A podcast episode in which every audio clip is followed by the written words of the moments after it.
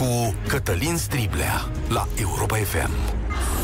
Bun găsit! Bine ați venit la cea mai importantă dezbatere din România. S-au redeschis școlile în forma lor fizică și cred că e o veste bună pentru milioane de părinți. Ne este foarte greu să-i vedem acasă, parcați cu orele în fața calculatoarelor.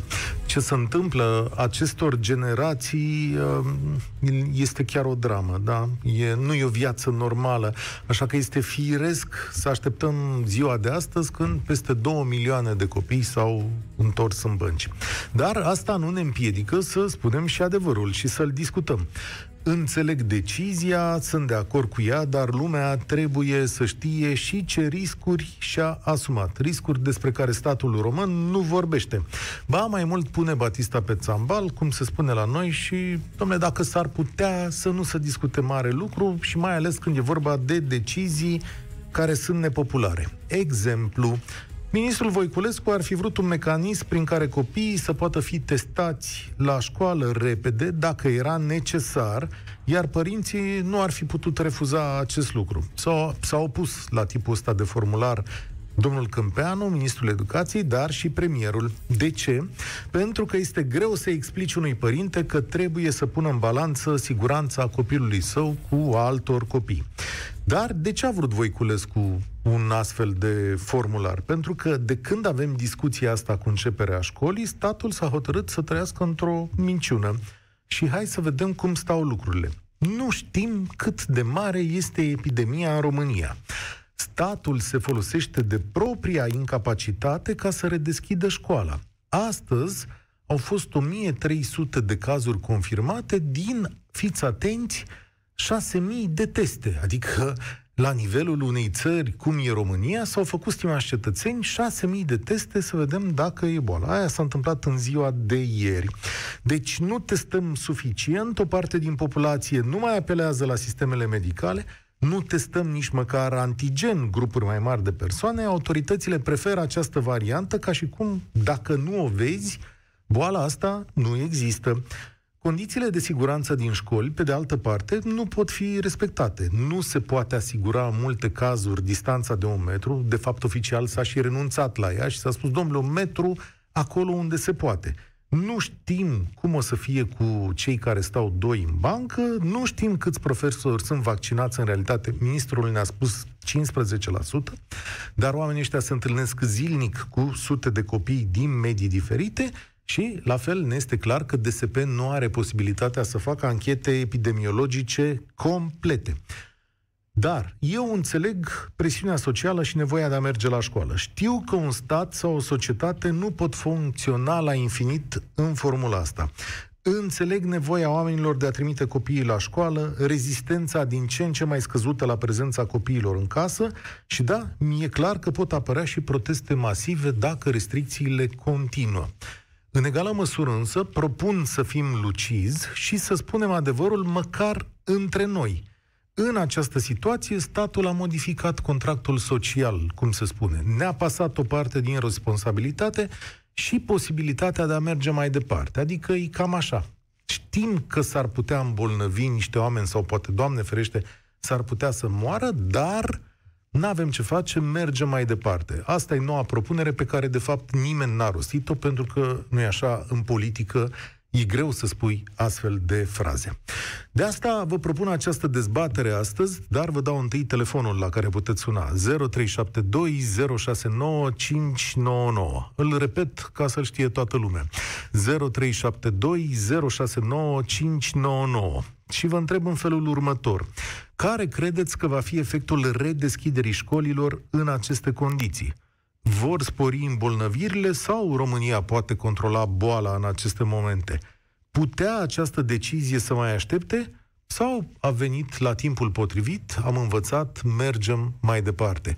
Și, atenție, dezbaterea e deschisă și către populația generală, nu numai către cei care au de trimis copiii la școală, pentru că e o problemă care ne privește pe toți. După cum va fi gestionată această boală în perioada viitoare, vom vedea mai multe sau mai puține îmbolnăviri în rândul adulților, o presiune mai mare sau mai mică pe spitale, apariția sau dispariția unor restricții. Nu e un lucru care îi privește astăzi doar pe părinți. Sigur că vreau să știu opinia lor, sigur că vreau și pe a profesorilor, dar toată lumea e binevenită. zero trei șapte doi zero șase nouă cinci nouă nouă. Haideți, prieteni, să începem cu Robert. Bine ai venit la România în direct. Bună, Cătălin. Salutare. Încep prin a spune că în continuare vom ascunde mizeria sub praș. De ce spun acest lucru? Pentru că nu se vrea a se lua taurul de coarne, să spun așa un pic mai plastic. Uh, problema e în felul următor. În momentul în care trimitem copiii la școală, ne mulțumim cu faptul că vom trimite cei de clasă, copiii de clasa a douăsprezecea, a a opta și zero patru. După cum știi și tu, copiii din clasele zero patru prea puțin au posibilitatea să transmită boala, dar ce facem cu cei de clasa a opta care sunt uh, adolescenți și ce facem cu cei de clasa a douăsprezecea? Eu consider că uh, ceea ce a încercat să facă ministrul Vlad Voiculescu a fost, să zicem așa, un act de curaj, pentru că el a mai ieșit public și a spus că a comunicat faptul că nu se fac aceste teste cum ar trebui. La fel cum ai deschis și tu discuția de astăzi, cele șase mii de teste făcute sunt foarte puține. E o rușine. Ori... Deci asta e o rușine pentru un stat cum e România, ca în preziua deschiderii școlilor să vii cu șase mii de teste și să spui, domnule, e bine, adică până la urmă de ce n-am luat decizia asta? Asta ar fi un aspect. Al doilea aspect, în momentul în care tu, ca țară, ca nație, îți dorești să funcționezi într-un stat normal, într-un stat care să-ți asigure toate resursele, de ce nu încerci uh, să conștientizezi faptul că prin acest acord pe care tu, ca părinte, ar trebui să ți-l dai, uh, nu faci nimic altceva decât să ajuți și pe alții. Există posibilitatea ca un copil de clasa a opta să nu facă forme, dar să poată să transmită. După cum știi și tu, sunt anumiți copii care sunt mai dezvoltați. Eu consider că acei copii pot transmite, nu sunt de specialitate, ca să menționez acest aspect, dar pot transmite mai departe, la bunici, la părinți, chiar dacă în, în mediul lui în care locuiește nu are niciun caz, dar se întâlnește involuntar. Acel metru, exact cum ai spus și mai devreme, nu este de ajuns. Exact, deci lucrul ăsta trebuie să-l înțelegem. Eu cunosc uh, clase uh, unde sunt treizeci, treizeci și ceva, aproape patruzeci de copii într-o clasă. Cum pot să asigur acel metru pătrat, metru, de fapt, uh, distanțare între copii? Nu există. Deci nu există acest asta lucru. E... Este, este... Asta e minciuna a doua, știi? După testare, asta e minciuna a doua. Dar, în egală măsură... Uh... Trebuie să-i ducem la școală, trebuie să învățăm să trăim și în condițiile astea, va spune multă lume, și-s de acord. Eu înțeleg că și acasă se întâmplă un milion de drame. Un copil cufundat cu orele într-un calculator nu poate să ducă o viață normală. Și înțeleg și pe foarte mulți oameni, înțeleg și pe politicieni, dar militez în același timp pentru a spune lucrurile clar. Dom'le, nu putem să asigurăm distanța de un metru. Asta e viața, în momentul ăsta.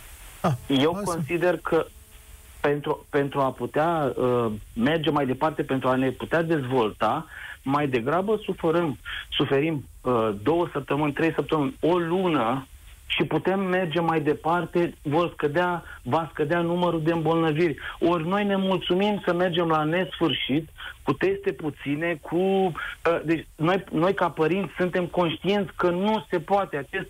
Uh, Această școală online nu se face. Deci eu, eu nu sunt mulțumit de activitatea profesorilor care au depus-o. Deci toți din inspectorat au stat și au așteptat la centru să vadă ce vine centru, cu ce poate să vină ministrul educației. Exact. Ministrul educației nu are de unde să știe ce se întâmplă într-un stat sau ce se întâmplă într-o localitate unde nu sunt bani, nu se acordă bani de la primării pentru uh, achiziționare de dezinfectant, pentru achiziționare de cab... A, nu mai spun, nu mai spun de cabinete medicale. Nu, optsprezece la sută dintre școli, îți mulțumesc tare mult, Robert. Vom discuta și despre profesori la Deșteptarea României vineri, pentru că de dimineață mulți dintre voi ați spus la Vlad Petreanu că una dintre cauzele prăbușirii școlilor în România este uh, modul în care profesorii își fac datoria. Foarte interesant. O să discutăm vineri despre asta cu ministrul Daniel Funeriu. Carmen a venit acum la România în direct. Întrebările de astăzi sună așa. Care credeți că va fi efectul redeschiderii școlilor în aceste condiții și putea să mai aștepte redeschiderea asta? Salut, Carmen! Bună ziua, domnul Cătălin, vă salut cu drag. Salut, Cătălin. Uh, a, fost eu, și, da. uh, a fost și momentul să se deschidă școala. Eu sunt elev în clasa a douăsprezecea la un liceu din județul Ilfov, cu toate că la noi încă nu s-a deschis școala. Aștept cu nerăbdare ca rata infectărilor să cadă sub trei la mie, deoarece de câteva luni de cât suntem în online, uh, nu e același ciclu de învățare, uh, suntem unul mai lene și așa ca elevi, pur și simplu, nu mai facem multe lucruri pe care le făceam înainte, hobby-urile nu își mai au loc în programul nostru și consider că școala trebuie reluată cât mai devreme, mai ales pentru noi, fiindcă suntem un an terminal și este foarte important ca Uh, bacalaureatul să fie luat cu o notă mare, iar centrele universitare să aibă destul de mulți studenți, pentru că dacă nu va începe școala, rata abandonului școlar va crește mult mai, mult mai mult, deoarece nu toată lumea are posibilitatea să intre la orele online. Cu toate că am primit uh, niște tablete de la școală, acestea nu funcționează, adică funcționează într-un fel, dar nu pentru ore, nu putem să intrăm, cel puțin noi, nu știu dacă interesant. În alte părți. Stai să le luăm pe rând. Deci, calitatea școlii la tine, Carmen, a scăzut foarte mult, asta ne spui în momentul ăsta. Corect. Uh, cel mult profesorii nu puteau să facă mai mult decât au făcut, cine s-a implicat uh, în mod normal, nu a putut să facă mai mult decât au făcut la ore și să ne explice mai multe lucruri, dar nu aseamănă deloc învățământul online cu cel de la școală. Am înțeles. Ție ți-e teamă că notele tale la bacalaureat ar putea să scadă din cauza că nu mergi la școală? Cu siguranță, pentru că nivelul meu de înțelegere în sistemul online și mai ales dacă sunt căderi de curent sau lucrurile genul ce sunt foarte normale, ar afecta destul de mult performanțele mele, chiar dacă fac meditații și încerc să recuperez tot ce nu fac sau fac mai puțin la școală, consider că nu mă ajută cât, acest cât sistem online absolut deloc. Cât sunteți în clasă, Carmen? Noi suntem treizeci, dar cel puțin cinci șase persoane au vrut să intre în sistem online, așa că locul nostru în școală am putea să avem loc destul de mult, fiindcă suntem într-o clasă foarte mare și am putea să revenim la școală chiar dacă rata de infectare este peste trei, deoarece uh, școala noastră este împărțită în trei localități, adică trei clădiri în, câte o, în fiecare localitate este câte o clădire. Cumva nu ne-am întâlnit cu toți elevii din școală dacă s-ar le lua școala. Da, e foarte interesant. Și în clasă aveți loc câte unul în bancă? Da, avem fiecare câte o băncuță normală. Mm. Locul este destul de mare, așa că am încăpea lejer și peste treizeci de copii. Profesorii voștri ce spun? Preferă să vă vadă la școală sau le este mai bine uh, sistemul ăsta? Profesorii noștri, în mare parte, își doresc, își doresc cam tot să revină la școală, dar sunt puțin cu teamă, deoarece nu și-au făcut toți vaccinul și cumva sunt puțin limitați din acest punct de vedere și ar dori mult să revină, mulți uh, le este indiferent dacă sunt la școală și dacă sunt în online și fac treaba. Dar, cu toate acestea, majoritatea își doresc să se întoarcă, să se întoarcă la școală. Mm-hmm. Îți mulțumesc tare mult pentru mesajul tău. Interesant, interesant, chiar dacă mi s-au părut așa că unele fragmente erau un pic gândite dinainte, dar poate, e, poate multă lume crede de, de natura asta. Mirela, salut, bine ai venit la România în direct. Bună ziua, Cătălin. Da, Mirela din Brașov sunt. Uh, da, a fost interesant. Am ascultat cu foarte mare atenție ce a zis Carmen înainte și e foarte important să, să știm cu toții ceea ce gândesc și copiii, pentru că ei sunt în principal implicați. Uh, eu n-am copii așa de mari. Uh, fetița mea este clasa a treia și mai am o fetiță la grădiniță. Noi am optat pentru online în continuare, pentru că nu am încredere în ceea ce se va întâmpla în perioada următoare. Și așa cum am făcut și în septembrie, încerc să observ lucrurile, să văd ce se mai poate întâmpla. Eu nu cred că o să se întâmple lucruri bune, decât dacă se va schimba ceva în mentalitatea noastră. În continuare, în fața școlilor este aglomerație, faptul că, de exemplu, la noi în clasă nu se poate asigura acel metru, stau în continuare câte doi în bancă, pentru că astea sunt regulile, nu? Nu se poate altfel. Uh-huh. Nu mi se mai pa- îmi pare normal faptul că se fac ore cu, cu ușile și cu geamurile deschise. Să nu adică spui nu de e curent, că începem cea mai mare dezbatere din România. Nu e de curent, nu, nu e, nu, okay. nu, nu, nu e vorba de curent, e vorba de frigul din clasă. Nu e ok ca învățământul să se facă cu căciuli și îmbrăcat ca afară, ca pe pârtia de schi. Știi că așa se face peste tot pe unde suntem în comunități? Eu știu, dar noi geamurile... nu suntem... Eu nu sunt, noi nu suntem nici în Suedia, nici în Danemarca, nici măcar în Spania, unde în februarie poate sunt mai multe grade decât în România sau în Brașov. Ah, bun, mă gândesc acum în felul următor. Copilul tău totuși este cufundat în lumea aceea calculatoarelor. Nu are cum să aibă o calitate a educației foarte bună. Dacă îi, dădeai, dacă îi dădeai niște reguli, niște instrucțiuni uh, corecte, clare, aveai încredere în doamna educatoare de acolo sau învățătoare? Am, nu... am o sută la sută încredere Bun, în ea. Are cea mai mare grijă de ei. Dar sunt norme date de, de inspectorate, de minister. Ei fac tot ce pot să fie bine. Dar cu toate astea nu am încredere în ceea ce se va întâmpla în perioada următoare. Exact de ce, ce ziceați înainte. Știi, la... Bineînțeles că copii, copiii vor în colectivitate. Majoritatea, cred că o sută la sută în momentul actual, ei vor revenirea la școală, la, în colectivitatea cu care au fost învățați. Clar, în colectivitate și eficiența la învățătură, ritmul, motivația este alta decât acasă. Cât ești în fața dispusă, calculatorului online. Cât, cât ești dispusă să ții copilul acasă? Pentru că situația da, asta corect. mai poate să țină încă un an. Care-i tot așa? Nu. Am zis în felul următor. La cum a început școala în momentul acesta, nu am deloc încredere în ce se va întâmpla. Vom vedea. Reevaluăm situația la început de martie. În trei săptămâni, deja cifrele pot arăta ceva. Evident, cifrele acelea pe care vor să ni le arate, pentru că la exact ce ziceați înainte, la numărul de testări... E o rușine ce s-a întâmplat astăzi, probabil... dar fii atent, eu nu cred în teorii ale conspirațiilor. Eu nu nici cred, eu, nu nici cred eu. că guvernul nu vrea să ne arate niște cifre, dar cred păi în da, proasta... Dacă nu testăm, normal așa. Că nu ne ies cifre. Eu cred în proasta Cifrele administrație... probabil că sunt corecte. Corect. Eu cred în proasta administrație și incapacitate. Și de asta am zis, exact. domnule, dintre toți miniștrii pe care i-am văzut în momentul ăsta, Voiculescu este un singurul care a avut curaj și a avut dreptate să spună: băi, oameni buni, hai să ne mai gândim un pic. Da, restul da, acceptat... el are nevoie de o șansă. Să-i dăm o șansă cu toții. Da, bun, vedem dacă îi dăm sau nu îi dăm șansă, dar prefer de la un politician să vină să spună: doamne, avem niște probleme, nu e asta. Dacă întreb un primar cum mi s-a întâmplat săptămânile trecute și cum o să faceți, domnul, cu metrul ăla de clasă? Și îmi spune primarul respectiv, zice, o să găsim săli mai mari. Unde o să găsiți unde? săli mai mari? Exact, unde să le cum găsim? Cum o să faceți asta? No, da? Acceptăm... Deci direcția clar nu este bună. Iar pentru, pentru că nu am încredere în ceea ce se întâmplă și în ceea ce Uh, ni se spune, am optat pentru, pentru online încă până în martie. Iar în martie reevaluăm situația. Da. Îți mulțumesc tare mult pentru prezență în momentul acesta.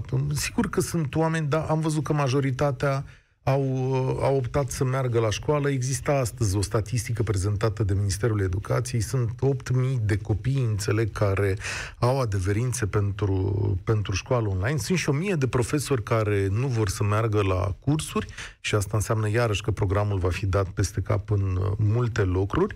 Dar eu aș fi preferat ca statul român, domnule, să vină să facă lucrurile cât se poate de clare. Uitați...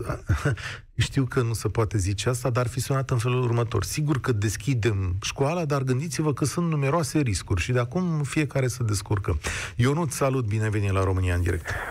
Bine v-am găsit. Uh, uh, problema pe care nu înțeleg eu, uh, ca profesor de istorie din Constanța, la două școli gimnaziale, destul de importante din, uh, din oraș, este de ce nu am fost întrebați cum se va deschide școala? De ce s-a optat discriminatoriu doar pentru uh, clasele zero patru și anii terminali, în condițiile în care, uh, la școlile la care lucrez eu din Constanța, uh, clasele de gimnaziu, în mod evident, au mai multe, uh, mai mulți elevi care vin fizic la școală. Ori, de exemplu, la una dintre școli, dimineață vin aproximativ cincisprezece clase, iar după amiază doar o singură clasă de a opta, celelalte de gimnaziu fiind doar încă șapte. Ca să înțeleg, care-i problema în această situație? Păi, nu este gândită. În mod discriminatoriu, doamnele învățătoare sunt puse în niște condiții destul de grave, da? Mai ales în momentul în care, exact așa cum au spus și cei care au vorbit înaintea mea, elevii de vârsta aceasta nu pot transmite, da? Iar dacă stăm să ne gândim, elevii mai mari de cinci șapte sau de cinci opt pot înțelege mai bine care sunt regulile de distanțare. Și atunci, în momentul în care eu trebuie să mă deplasez la școală, eu ca profesor, să mă deplasez la școală pentru a preda fizic la clasa opta, da? La o singură oră pe zi, trebuie să mai stau încă, că nu am cum să ajung acasă atât de repede, trebuie să mai stau încă șase sau încă cinci ore să predau online de la școală. Aceeași expunere este, numai că nu este cu elevii. Mm-hmm. Aceeași expunere în mijloacele de transport pentru a ajunge la școală și toate celelalte. Cum ar fi trebuit să fie? Nu a fost gândită, n-am fost întrebați. Ok. De nicio culoare. Știu că nu vă întreabă nimeni, nu vă consultă în situațiile astea, dar cum ar fi trebuit să fie? Păi, dacă tot chemi elevii la școală, de ce n-ai putea să-i chemi și pe ceilalți? Sunt mult mai puțin după amiază. Pe învățământul gimnazial, la școlile la care lucrez eu, da, trebuia totuși dată o autonomie a școlilor, întrebați directorii, pentru că tot ei își asumă ceea ce uh, decid, deși uh, trebuie să-și asume, e stupid, dar asta se întâmplă, trebuie să-și asume după normele pe care le dă Inspectoratul uh, Școlar Județean, uh, I S J-ul, uh, da, Inspectoratul Școlar, după Minister, după D S P, după o grămadă de lucruri, dar autonomia lipsește. E clar că sunt comunități, da, uh, sunt orașe, sunt, sunt localități unde incidența este mică, uh, dar poate în alte școli, da, la anumite școli incidența este mică, uh, dar în alte zone incidența este mare și tocmai din această cauză noi trebuie să stăm acasă sau doamnele învățătoare trebuie să meargă la școală, ceea ce e discriminatoriu. Nu poți să, trebuia să pui pe un picior de egalitate lucrurile astea. Din punct de vedere al profesorului. La una dintre școli, așa, din trei sute de elevi, după amiază vin doar șaptesprezece, cât sunt la clasa opta. Bun. Pentru copil, cum e cel mai bine? Pentru elev? Pentru că, de fapt, procesul de învățământ pentru copil e. Cu siguranță, elevii s-ar bucura să vină la școală. Cu siguranță înțeleg mai bine ceea ce predăm noi. De acasă, evident, le lipsesc și materialele, materiale, tabletele, laptopurile, calculatoarele, care, credeți-mă, după, chiar și mie personal, după un semestru întreg aproape de predat în sistem online, laptopul a luat o razna. Nu mai zic de tablete mai proaste, care, exact așa cum spunea eleva de clasa a douăsprezecea, parcă am reținut înaintea mea, uh, nu funcționează. Au fost date de minister, li s-au pus niște programe de uh, monitorizare și tocmai acele programe de monitorizare a tabletelor încarcă foarte mult acele tablete, încarcă ramii, uh, nu pot fi folosite de nicio culoare. Foarte interesant, nu știam asta, că există niște programe da, da, de da, monitorizare. Da, da. La ce folosesc ele? Uh, tocmai pentru a nu fi furate, pentru a nu fi înstrăinate. Da, în sensul ăsta. Bun, da. e, e foarte interesantă relatarea ta. Nu știu cum o să ajungă la o lipsă a discriminării. Mulțumesc tare mult, Ionuț, dar eu aș gândi lucrurile mai mult din perspectiva elevului și a comunității. Sunt convins că și profesorilor le este greu, dar și ei trebuie să facă un efort, așa cum face întreaga lume în această situație. zero trei șapte doi zero șase nouă cinci nouă nouă. Ascultați România în direct, sigur ne vedeți și pe Facebook. Dacă vreți, puteți să trimiteți mesaje și acolo. Astăzi vorbim despre redeschiderea școlii. Putea să mai fie amânată această decizie. Aurelian a venit. Salut! Salut! Um... Vreau să plec așa dintr-o notă mai optimistă, să cred că nu suntem doar noi doi ultimii optimiști din România și încercăm să privim cu un ochi critic tot ceea ce ni se întâmplă. De felul meu, sunt un om care caută de multe ori rezolvări la probleme, nu caută doar probleme. Okay. Din punctul ăsta de vedere, cred că ar fi fain să avem tot ce o decât o reorientare de perspectivă, pentru că întotdeauna o să fie probleme. Întot- poate că o să fie din ce în ce mai mari problemele. Poate că la un moment dat o să gândim că cineva o să vrea să crească o generație de proști. Din punctul ăsta de vedere, accesul la educație să fie nu limitat, foarte limitat. Nu Eu sunt tată, am, am doi pitici care sunt în școala primară. Sunt de acord și cu cei pentru școala gimnazială. Sunt de acord și cu faptul că uh, informația nu ajunge cum trebuie, pe căile care trebuie, chiar dacă încearcă ele să fie securizate sau, într-un fel sau altul, să protejeze datele care se vehiculează pe acolo. Dar mi-ar place să ne strângem sau măcar să oferim soluții la probleme, nu să căutăm doar, să vedem doar problemele. Eu trebuie să ridic problemele pentru că astăzi niciunul dintre oficialii țării în care trăiesc, cu excepția unuia, nu a vrut să recunoască aceste probleme. E ca și cum ar fi o zi normală. Dă-mi voie să le ridic eu niște probleme și să văd ce spune lumea, pentru că, din punctul ăsta de vedere, așa trebuie să funcționăm. Mie nu mi-a răspuns nimeni la întrebarea, domnule, și cu metrul ăla ce facem? Păi, îl facem cât se poate. Ok, bun. Ne acoperim păi, cu niște hârtii? Cât se poate, da, asta e politică și regulă universal valabilă în țara noastră. Uh, în afară de asta, dacă tot uh, asta putem să facem, sunteți dispus să acceptați ajutorul din partea celor mulți, dar proști? Sau proști, dar mulți, cum se cum zicea... În ce sens? În ce sens? În sensul în care orice comunitate care mh, trimite, are copii la școală, indiferent că sunt în ciclu gimnazial, în ciclu preșcolar, în ciclu așa, toată lumea poate să își ofere într-un fel sau altul suportul. Uite, domnule, noi nu putem să venim sau nu putem să facem tot ceea ce înseamnă partea de distanțare socială. Nu putem să uh, asigurăm infrastructura din punct de vedere informatic pentru toți elevii. Hai să gestionăm într-un fel sau altul. Consiliul ăla de prins dintr-o școală poate să-și da. pună un cuvânt. Da. Nu? Așa ar fi din punct, după procedere. aceea, mai departe, uh, uh, conducerea școlii poate să strângă un rând de semnături sau măcar să creeze o petiție. Și partea asta ar putea să o facă din ce în ce mai mulți. Astea sunt instrumentele care le avem la îndemână. Am înțeles argumentele tale, acum răspundem și la întrebare. Domnule, putea fi amânată decizia asta sau e bine că a început acum?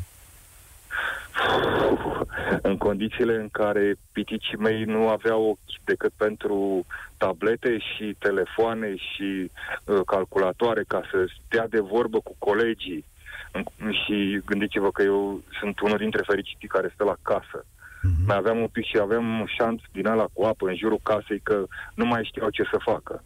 Hm, N-au dormit toată noaptea că trebuiau să ajungă la școală, să vadă pe doamna și să se, se schimbe să se păreri cu colegii. Da, înțeleg acest sentiment. Și pentru acest sentiment e bine că școlile s-au deschis. Dar avem și câte da. ceva de spus. Aurelian, îți mulțumesc. Vreau să aud și alți ascultători astăzi. Da, vă dați seama câte emoții a fost în multe case din România și cât de puternice sunt legăturile astea care ne aduc la oaltă. Dar în același timp suntem adulți, suntem responsabili, avem depus întrebări și de împins lucrurile mai departe. Și eu vreau școală, dar în condiții cât se poate declara. Adică toată lumea să știe ce ar putea să fie în față. Radu, bine ai venit la România în direct. Bună ziua! Uh, mi-am notat aici câteva idei și discuții pe care vreau să le pot cu dumneavoastră. Uh, ca să răspundem la întrebarea dacă putea fi amânată această decizie sau nu. Uh, nu, trebuia luată mai de mult din punctul meu de vedere. Uh, analizând puțin situația în România, la ora actuală, uh, noi am luat prima decizie să închidem școlile. Uh, nimeni n-a luat nicio decizie de a închide uh, centrele comerciale, de a restricționa accesul în centre comerciale și așa mai departe. Locuri unde eu cred că yes, sunt niște locuri unde se, uh, se răspândește foarte mult acest virus. Mm. Da. Na, deci primul zice... lucru în România, cel mai ușor lucru a fost să închidem școlile. Păi e cel mai ușor lucru, lucru care... într-adevăr, e util și, cum să spun, nu e esențial, nu? Adică nu se dărâmă nimic dacă vreme de trei săptămâni, patru, o lună, închidem corect, o școală, corect. nu?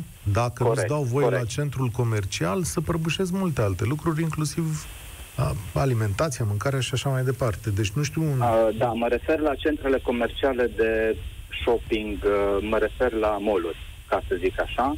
Uh, vă dau un exemplu. În perioada cincisprezece martie, cincisprezece mai, acele două luni de închidere generală, așa cum vreți să numim acea perioadă, uh, mie mi-a plăcut, pentru că mi-a plăcut cu ghilimele de rigoare, în sensul că uh, accesul în orice magazin, supermarket și așa mai departe era restricționat. Intra o anumit, un anumit număr de persoane înăuntru.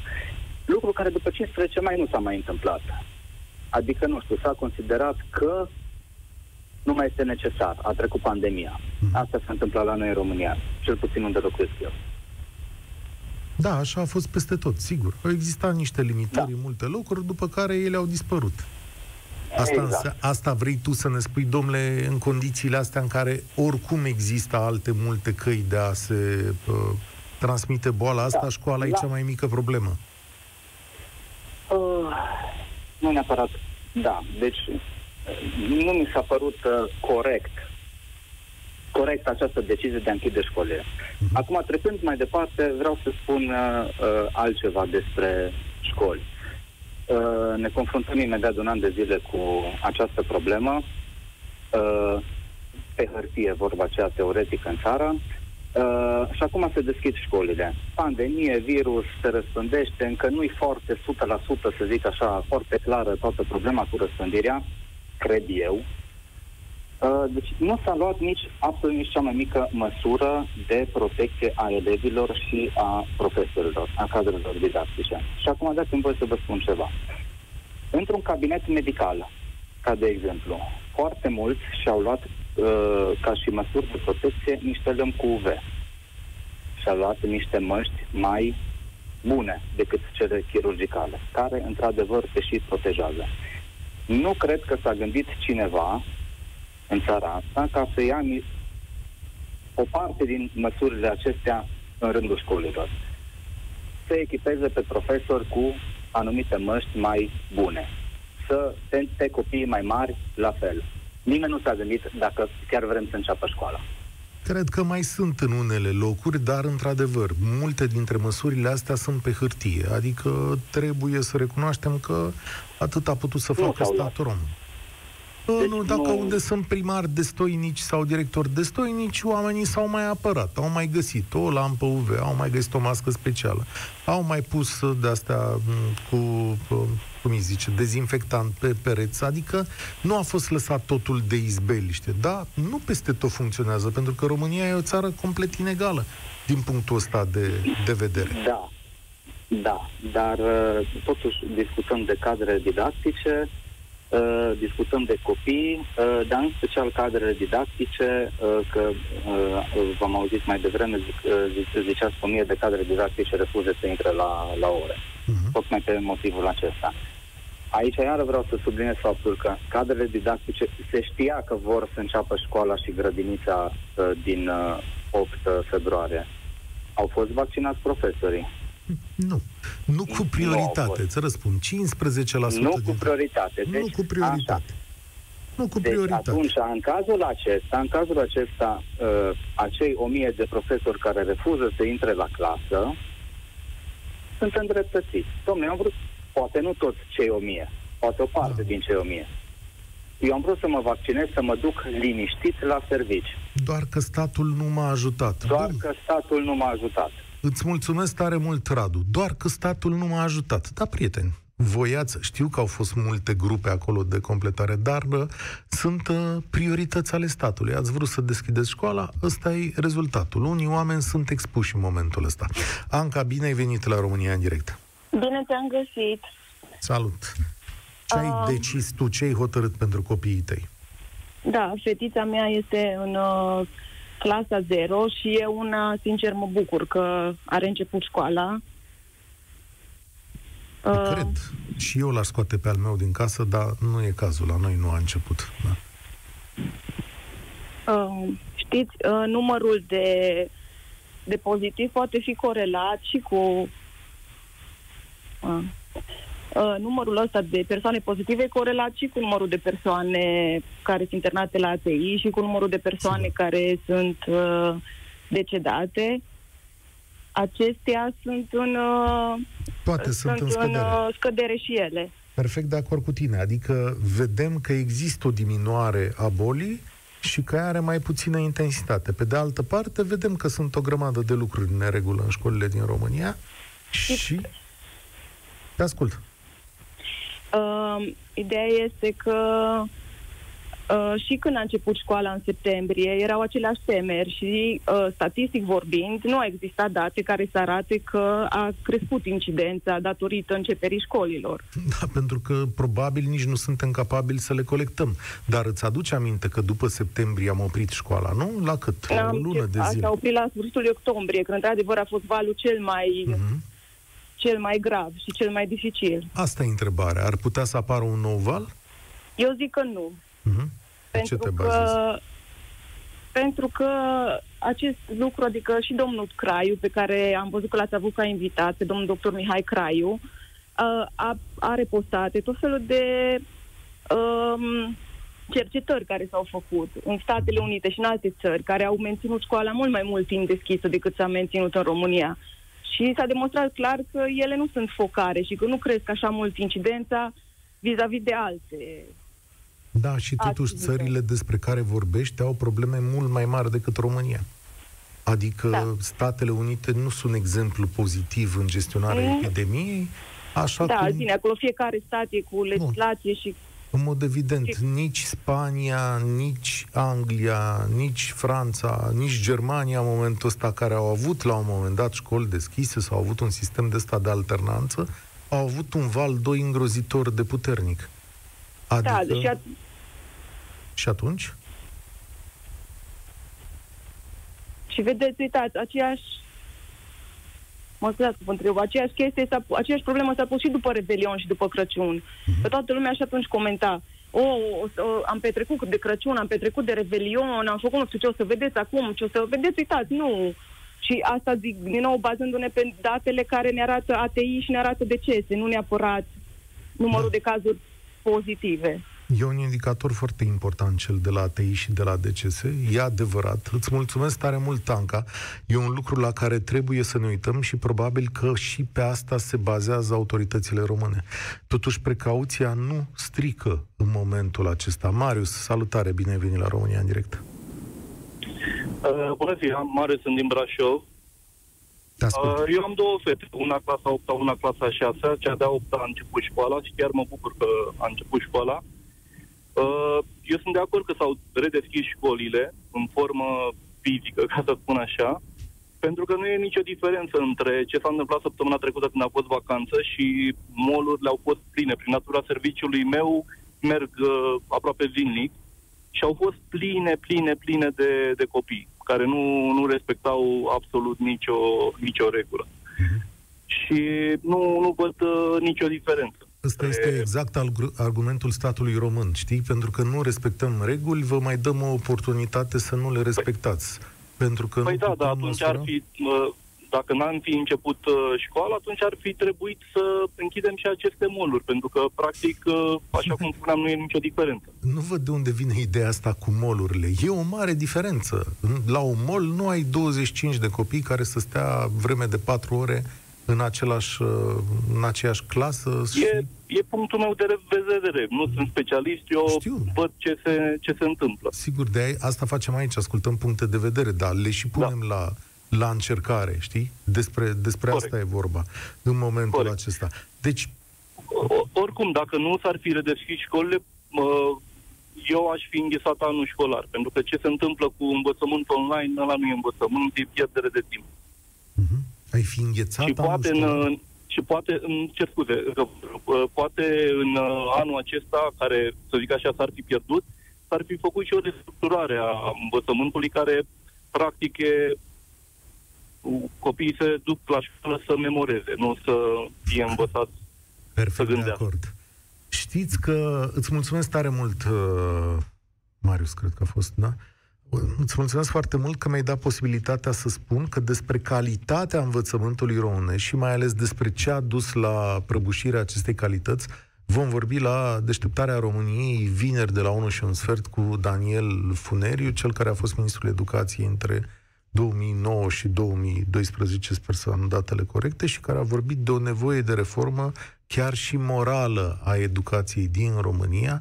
O să intrați în legătură cu el și o să încercăm să stabilim o, una, o cauză clară a prăbușirii calității învățământului din România. Și când am auzit acest mesaj al lui Marius care spune, domnule, mai bine închideam școala și o restructuram, da, știi, să poate să fie și acest, acest sentiment teribil că până la urmă e ceva atât de greșit în școala din România că un an de zile de închidere nu ar fi făcut o foarte mare diferență pentru elevi. Dar despre asta vă invit să vorbiți fie pe Facebook la Europa F M, acolo unde o să găsiți postarea legată de Deșteptarea României, sau în online și, desigur, vă aștept vineri să stăm cu toții de vorbă despre lucrurile pe care le putem îndrepta. Deocamdată, hai să mergem la școală cu speranță și cu atenție. Acesta este îndemnul meu, mai ales că statul ne-a pasat această responsabilitate. Vă invit să aveți grijă unii de alții. România în direct se încheie aici. Eu sunt Cătălin Striblea. Spor la treabă tuturor! Participă la România în direct, de luni până joi, de la ora treisprezece și cincisprezece, la Europa F M.